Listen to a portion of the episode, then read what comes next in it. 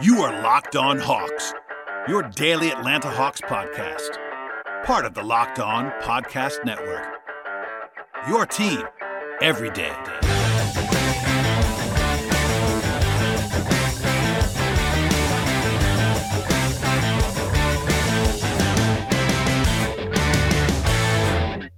Hello, friends. Welcome to episode 1260 of the Locked On Hawks podcast. I am your host, Brad Rowland, coming to you on a Tuesday evening for a bonus slash pseudo emergency podcast. Second time today on the show, a little bit shorter than usual, but there was enough news pile up and rumblings pile up and all this fun stuff to hit on. And I sort of took a poll on Twitter more often than not. People wanted to hear another quick one today, and I had some time. So here we are on the podcast. I do want to say at the top of the show before we get into some interesting news stuff on the podcast today, um, some player stuff that I want to plug. Player capsules with Glenn Willis talking about Kevin Huerter earlier today. Yesterday on Monday, I talked with Glenn about Clint Capela.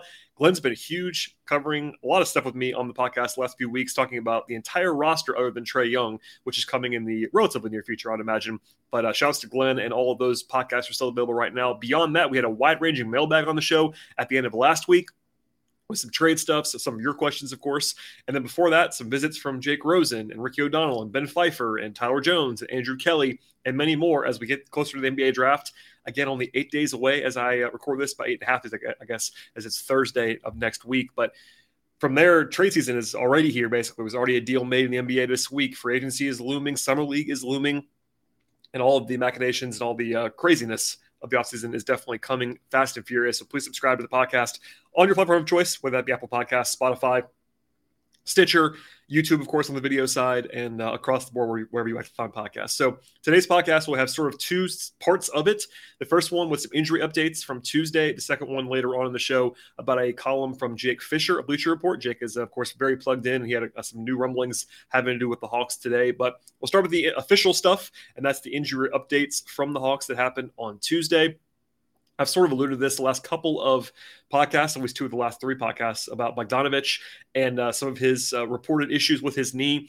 Actually, on Tuesday morning before this uh, update actually came out, I sort of confirmed and I'd heard, and it was confirmed by me and others that he had the knee procedure that was reported over in Europe in the last couple of weeks. Um, the Hawks, though, had not released any information on that knee surgery or knee procedure until today and that finally happened. The official wording from the Hawks is that Bogdanovic underwent surgery, quote, following the season, end quote, on his right patella tendon to address knee inflammation. And the rest of the statement was that, the, that, he will be expected to rehab over the offseason and is expected to make a full recovery, quote, in advance of the regular season, end quote. So this is the Hawks basically saying very little. Um, they announced that he had the surgery, which they don't typically have to do. In fact, in previous years, the Hawks have had some guys have some stuff done that they never actually announced. But this time around, I got I got enough attention because of Eurobasket other things with Bogdanovic that they kind of probably had to. And um, they did not say when the surgery occurred. That's important to kind of point out from this release by the Hawks. Nor did they say an official timeline for his recovery. Now, they did say the regular season uh, would be sort of a dividing line here. That's about four months away right now, mid October, basically. The, the, dates are not official just yet, but I basically have to assume mid October always would be start of the season in its normal form. So keep that in mind. As far as takeaways beyond that, of course, this is not great news for Bogey, even if we kind of knew that was going to happen on some level already with the with the buzz that was out there and the knee stuff that he was bothering that was sort of bothering him during their playoff run. At the same time, He's had some knee issues now a couple couple years in a row, and he's actually going to be 30 pretty soon in August. A lot of miles on those tires. Uh, as a reminder, he was a pro for a long time in Europe before he came over to the league. So um, obviously not a hugely long career in the NBA so far, but a guy who's played a lot of basketball at the highest levels. And 30 isn't over the hill, but it's not like it's uh, he's a strapping young guy either. So I did a full deep dive with Glenn on the show about Bogdanovic's player availability and the way that he plays and offense and defense. That stuff is definitely readily available on that show. I won't do a lot of that here on this podcast. But to put a point on it, um, any trade rumblings with Bogdanovic probably have to be a little bit less likely now with his with his procedure and that and that likelihood. Now, at the same time, teams will trade for a guy who is injured, especially if they're on track to be back and medical information is uh, able to be shared by the team. Um, so not not crazy at all. He can still be moved, but maybe a little bit less likely. And also, um, you know, it has to be said that he's been a really important piece of their team offensively. He's been their number two perimeter scorer um, the last couple seasons, and obviously he's been has some help stuff. He's not always been there, and defensively he has slipped over the last couple of seasons. But still a dynamic shooter, guy who can get his own shot, and uh, would certainly be a loss for the Hawks if he's not the same player or if they were to move on from him. So a lot of stuff to get to on Bogey. But uh, needless to say, not great news, and we don't have a ton of information at this point, Tom, other than uh, ho- hopefully he'll be back in the near future. But it's going to be a while before he's on the court, it looks like, at this stage. Um, I was waiting for something on Bogey to come through, and that obviously happened today. Um, there was another player, though, that actually was not waiting for anything to be dropped, but they uh, actually attached this in the same release. The Hawks announced that Jalen Johnson, of course, the la- last year's first round pick, um, underwent a non surgical procedure following the season to address tendonitis in his left knee. Uh, similar wording to Bogey in a lot of ways, but it's notably it's it's not a surgery; it's a non-surgical procedure. That's a little bit less of a big deal in some respects. Also, there was a difference in that they uh, in the release said that that Johnson was quote expected to make a full recovery in advance of training camp end quote, whereas Bogey was regular season. So that's not a huge gap, but it's three or four weeks between the start of camp and the start of the regular season. They seem to be more optimistic on Johnson's timeline than they were on Bogey's timeline.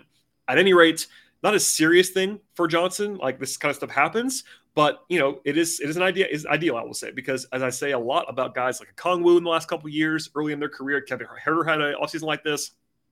Cam Reddish, of course, family former Hawk, had a uh, offseason where he was not able to do a lot it's not great when young guys, especially, have to miss their summer, but when they're trying to be able to uh, grow their game. Obviously, you can get a lot done during the season, but in terms of skill development work, most of that stuff gets done in the offseason because teams don't really practice a ton. When, once the lights come on, you kind of are what you are. You're doing scheme stuff, but you're not like necessarily going and doing individual work a ton. So, uh, not a great thing for Johnson to be banged up at this point in time.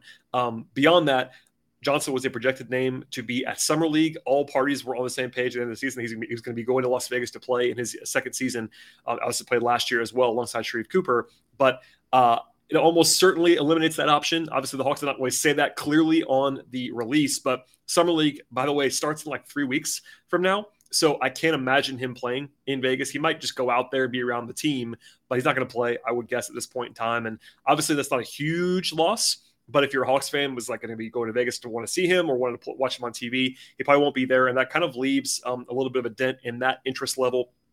Clearly, Sharife Cooper will be there unless something crazy happens there, and the Hawks might have a draft pick or two that are also in Vegas. But um, I know a lot of us were looking forward to seeing Jalen in that setting again, and hopefully, like dominating in that setting coming out of his rookie season. I still think that I have not changed my opinion on Johnson. I think he's going to be a good player. I'm excited about him. But in terms of like setting him back a little bit um, for next year, this probably does that on some level. Does that change everything big picture? No. But in terms of like him being ready for training camp and a new player and being uh, you know improved all that stuff, you kind of have to put a little bit of a damper on that expectations at this point in time because he'll be out for at least a few weeks, if not longer. But still, uh, notable again that they have him back for training camp um, so that's obviously gives you still like three months to go between now and then, but still plenty of time for him to get right and be back on the floor in the near future. Okay, before we get to the Jake Fisher portion of the podcast today, a word from our sponsors on the program. Today's show is brought to you by Arcade One Up. We have big news. The one and only NBA Jam is back. Arcade One Up is the leader in at home retro arcade games. They're not only bringing the best game ever back, they made it bigger than ever with a, wait for it, a Shaq Edition machine. I've been a big NBA Jam guy for a long time. It's just fantastic to hear about this. I'm not the only one that's obsessed with NBA Jam, and I'm thrilled to tell all of our listeners you can once again play hoops with NBA legends in this arcade classic. Jump clear across the courts set the ball on fire and one of the first sports games ever to feature real and digitized NBA licensed teams. No fouls, no free throws, and no quarters required. Compete with friends and family across all new Wi Fi leaderboards, making you more connected than ever. You can pre order now from arcade1up.com. That's arcade, the number one, up.com for an estimated early September ship date. Arcade One Up is a place for fun. They have classics like Golden Tee and Mortal Kombat and many others at $3.99. Just starting at just $3.99. Just check this out today. They're giving away a free NBA Jam Shaq Edition to a locked on listener. If you can enter to win the chance to win this console for yourself, for your man cave, or wherever you want to put it at arcade1up.com slash locked on. That's arcade. Once again, the number one up.com slash locked on. You have until July 8th to enter this NBA Jam Shaq Edition console contest. Do not miss out. Enter today at arcade1up.com slash locked on. Today's show is brought to you by Rock Auto. And the auto world has so many models these days, it's actually impossible for local chain stores to stock all the car and truck parts that you actually need for your automobile of choice. And even if they have them, you actually want to endure the question from the person behind the counter. They always have an ulterior motive. They want to sell you what they want to sell you behind the counter in the warehouse or wherever, the, whatever's best for them, basically. Instead, do whatever's best for you. And that usually means, honestly, it always means checking out rockauto.com at home or in your pocket. It's a much better option no matter what you're looking for on the car side.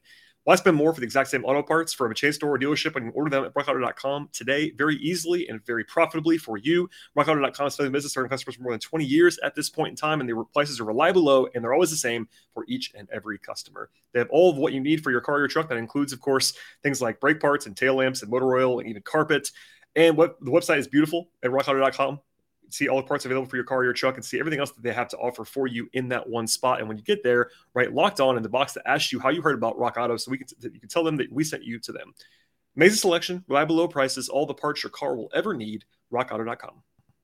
All right, before we get out of here on this bonus podcast, there's another piece from Jake Fisher, a Bleacher Report on Tuesday with a lot of intel around the league. And the Hawks are still one of the teams that's talked about probably more than almost any team at this point in time. There's so much going on with the Hawks, and there's so much uncertainty about the Hawks and where they want to go, which pieces might be on the move. Uh, obviously, there's some unrest that they even acknowledged about how they uh, they want turnover at this point. They want upgrades from coming out of last season, so everyone knows that, and a lot of attention being paid to the Hawks at this point in time. I'll go through some of the highlights of piece having to do with the Hawks.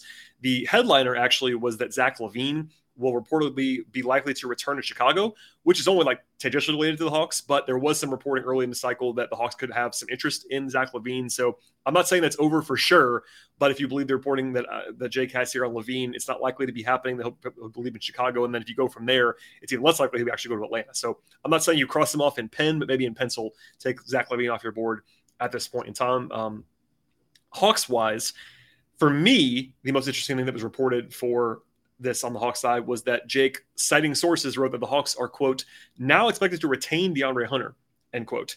And that he also wrote that they're looking to agree on an extension with Hunter at this point in time. So if you listen to the podcast recently, you remember that I kind of put Hunter and Okongwu in particular in a different category from other guys. You know, Trae is the untouchable. Everyone already knows that. Um, but I've said for a while that everyone's available, but there are guys who are less available. And I believe that Hunter and Okongwu are those two guys for me, at least what I've been hearing uh, on the Hawks side. This certainly backs that up on some level. I have still never heard any optimism that Schlenk was wanting to move Hunter. I think that it was always going to be if there was like a huge fish, maybe you go trade uh, Hunter because you kind of have to do that, but they don't want to move Hunter by all accounts. And this backs that up. The extension thing, though, is interesting um, you know, I kind of tend to not like sort of at least, at least downplay a little bit any certainty on extension talks because teams have to agree to this stuff. There's two sides. And all, honestly, coming into the offseason, I thought it was pretty not unlikely, but it's not not the greatest spot for an extension in my mind. On Hunter's side, you want to ask for the moon. If you are a former top five pick, you've had some flashes. You are the prototypical guy that everyone wants as a six-eight two-way wing. Every team wants that. So you're looking for a ton of money to go ahead and lock in with the Hawks um, before you might have a breakout season if you're thinking on the Hunter side. On the Hawks side, Hunter has not been proven on any level at this point in time. You obviously invested him a ton in the draft, and he's had some nice flashes. But you know, you'd be paying him a year early when you don't have to. And if you're listening to the podcast for a long time, you're probably nodding along with me right now. But my general thing on extensions is that uh, unless it's an absolute no-brainer max guy like Trae Young, for instance, which was one you had to do. Um, for me, unless it's an absolute steal on the team side, I tend to not want to do that as a team. Now, Kevin Huerter did one a year ago. That was a good value for the Hawks. I don't think they absolutely had to do that, but that's the kind of deal where it's cheap enough and it's team control value enough to where it makes some sense on the team side. For Hunter, it's going to be more than that. I can't imagine him signing for what Huerter signed for. And there's maybe a deal where I would do it if, as the Hawks, but I'm guessing that that deal is lower than what Hunter's side would actually take. This is more like Collins, eh, but Collins was a lot more proven in a lot of ways. So I'm not sure what the numbers are going to be like, but it wouldn't stun me if Hunter's agent's asking for $100 million and I wouldn't give him that. So we'll see where that, if there's a sweet spot there. But uh, no matter what, the reporting from Jake was basically that the teams wants to keep him and they want to extend him. None of that surprises me. Whether the deal actually gets done between the two sides is something else, but it's interesting for sure. He's not going to be going anywhere, at least seemingly at this point in time. And uh, we'll have more time to cover extension talks later on in the offseason. Um, there was more from Jake on the Hawks being interested in Rudy Gobert, which is not, of course, new at all. Although I will continue to point out that all of the reporting that I have seen so far um, from Jake and others is more like rival executive chatter than actual sourcing on the Hawks pursuing Rudy Gobert. The closest thing that I could say to that was Tony Jones' report, which I covered on last week's podcast. And Tony covers the Jazz, so I do tend to trust that. But there was also a Hawks fan kind of freak out that I saw because Jake listed Collins, Capela, Hunter, uh, sorry, not Hunter, Huerter and, six, number 16 together in that piece for Gobert. But if you actually read it, he was not saying it was going to take all four of those pieces to get Gobert. It was a combination of those four pieces. Now, we talked about Gobert a lot. I'm not going to do that whole thing again, but it's important to remember one more time he's locked up for a lot of money. It's a super max deal for for Rudy Gobert, 40 plus million dollars a year. He's a little bit older than their core guys for sure as well. It's not a bargain. He's still an awesome player, but I would not go crazy in giving up the farm to pay Rudy Gobert all of that money. Like if it's Collins and Capela, I wouldn't do it personally. That's not an unreasonable ask by Utah, but I would not trade Collins and Capela. Plus, if it's, if it's anything, if anything beyond that, I definitely wouldn't do it. But I wouldn't, I wouldn't want to do Collins and Capela in the same deal for Rudy Gobert. I might be an outlier there. I understand that, but and listen, Rudy makes you better. I'm not saying otherwise, but uh, that's kind of where I am at this point in time. Nothing hugely new though in that reporting about Rudy. A couple more things uh, to hit on quickly before we get out of here. There's reference to the Hawks being motivated to find another per- perimeter guy, which is not really new um, and not a walk up secret. Ops. They want to do that on some level. There was a tie to the Hawks liking Dyson Daniels, who's a guy that I've talked about a lot liking. Like he was probably the first guy I talked about in the cycle that was not a top four guy in the class as one of my favorite players in this draft. Um, but he apparently believes, at least he's been told, that some people believe the Hawks would target Daniels if they were to trade up in the draft or if they were to trade Collins for the popular number seven ish kind of draft pick kind of thing. Um, I do think Daniels is a good player. I'm really intrigued by him. I do think, though, that I would not personally just trade Collins for number seven to take Daniels. That's not a swap that I love. You could certainly argue the value of it. I'm not saying that's a terrible trade because it's not, but personally, if the deal was just Collins for number seven to take Daniels, I would not do that. I'll just say that right now. If it's more than that, if it's Collins plus more for number seven, I definitely wouldn't do it. Anyway, um, finally from there, Jake wrote that the Hawks are quote unquote determined to set up a bigger role for Okongwu, which does not really jive with the buzz about Gobert or DeAndre Ayton. But for one thing, it does back up again what I said before about Okongwu being a guy that they really value at the, at the highest level. And he, like Hunter, are the guys they don't really want to move at this point in time. I will say though that intel is not always linear. Like for instance, people that are hearing that the Hawks might want Gobert may not be the same people that say they want to give Kongwu a bigger role. Like for instance, I, I do think that Okongwu and DeAndre Ayton could work together. I still believe, and I've said this a lot recently, so forgive me, but I think Okongwu is a five, and to a man still. And listen, it might, it might, be, it might be posturing. I will acknowledge that, but to a man still on off the record, everyone I talk to for the Hawks thinks that Okongwu is is a center. Now, if it's Ayton, who's a guy who can shoot a little bit, that is a little bit more tenable. With Okongwu playing some four, I personally would not view him as a primary four um, at this point in time, especially unless he unless he develops a jump shot he doesn't have just yet. But for me, he's a five. Um, but you know, again, I could see Okongwu and Ayton kind of working together. A Congo and Gobert do not work together. I will say that flat out right now. Um, obviously, Okongwu could become a guy who you could play more at the four if, if his jump shot takes off. He is really skilled with the ball in his hands. Defensively, he can guard fours for sure. So maybe two years from now, I could see that happening. But next year in particular, I could not imagine a scenario where you want to start a Okongwu at the four with Rudy Gobert. But alas, we've seen other people were mentioning the Cavs um, construction with Mobley and Allen. I will point out that Mobley as a shooter is a lot further ahead than Okongwu at this point in time. And even then, the Cavs still had a lot of spacing issues with those two guys on the floor. Regardless, um, we're not, I don't want to go to, we'll, we'll save that for if they actually make one of those deals. But uh, I thought it was interesting. I do agree that, like, on the surface, wanting a bigger role for Okongwu and then reporting that in the same piece as wanting Rudy Gobert does not make a lot of sense. I will definitely grant that.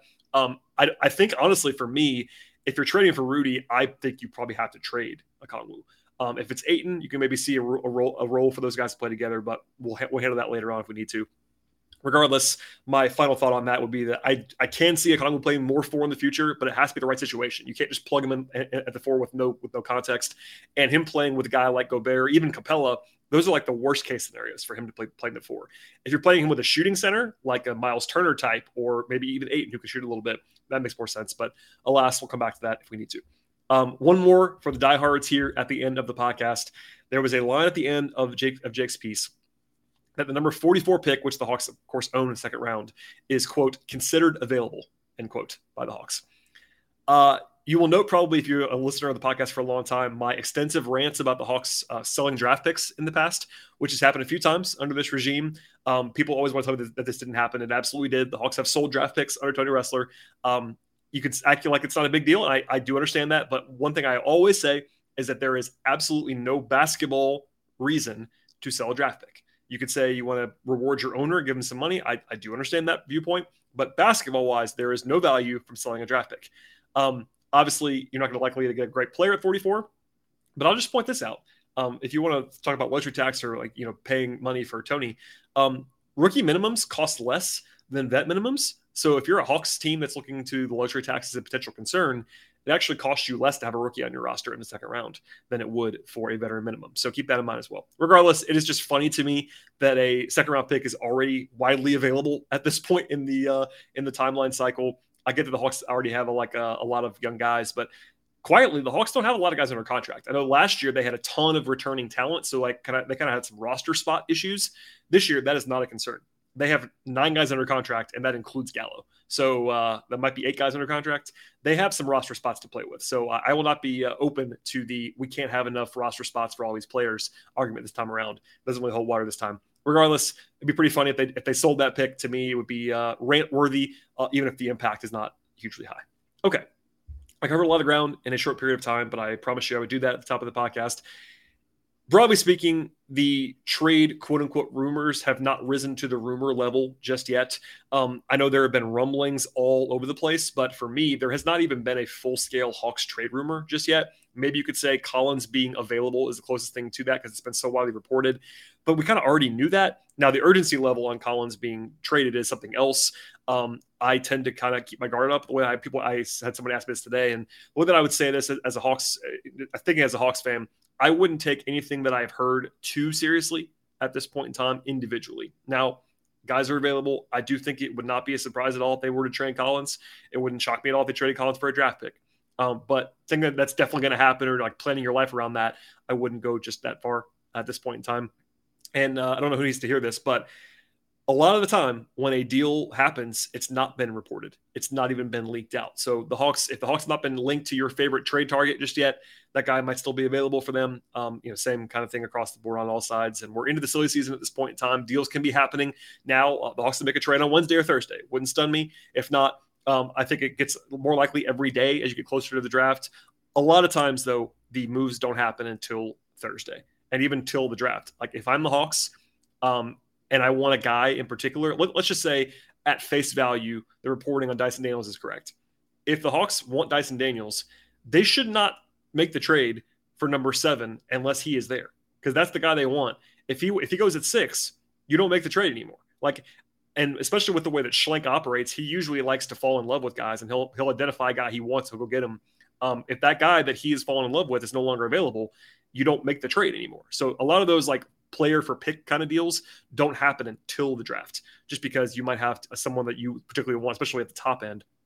If you're trading for a later asset, it's like you can't really settle on one player. If the Hawks were to trade back, all that stuff, I actually have a mailbag question I'm going to answer probably next week about trade back scenarios. And I, I quietly kind of like trade back scenarios for the Hawks, even if nobody else does, it seems at this point in time. But if it's a flat draft, as I kind of believe that it is, 16 going down a little bit is uh, an off the radar option that could be pretty interesting. Anyway, that's a nice little tease for the future. Um, but yeah, plenty of podcast content coming. I have already recorded a two part episode with Brian Schroeder that I'll be dropping at some point in the near future on the NBA draft. Brian is very smart on that stuff. I plan to have another guest or two beyond that, uh, at least one more mailbag slash my personal thoughts on the draft before the actual draft day comes. Then as soon as the draft happens, I'll have at least one show that night going into the weekend. Um, the weekend after my uh, a- after the draft is actually my brother's wedding, so I have to kind of eject for a day or two. But wall to wall coverage from now and now through summer league.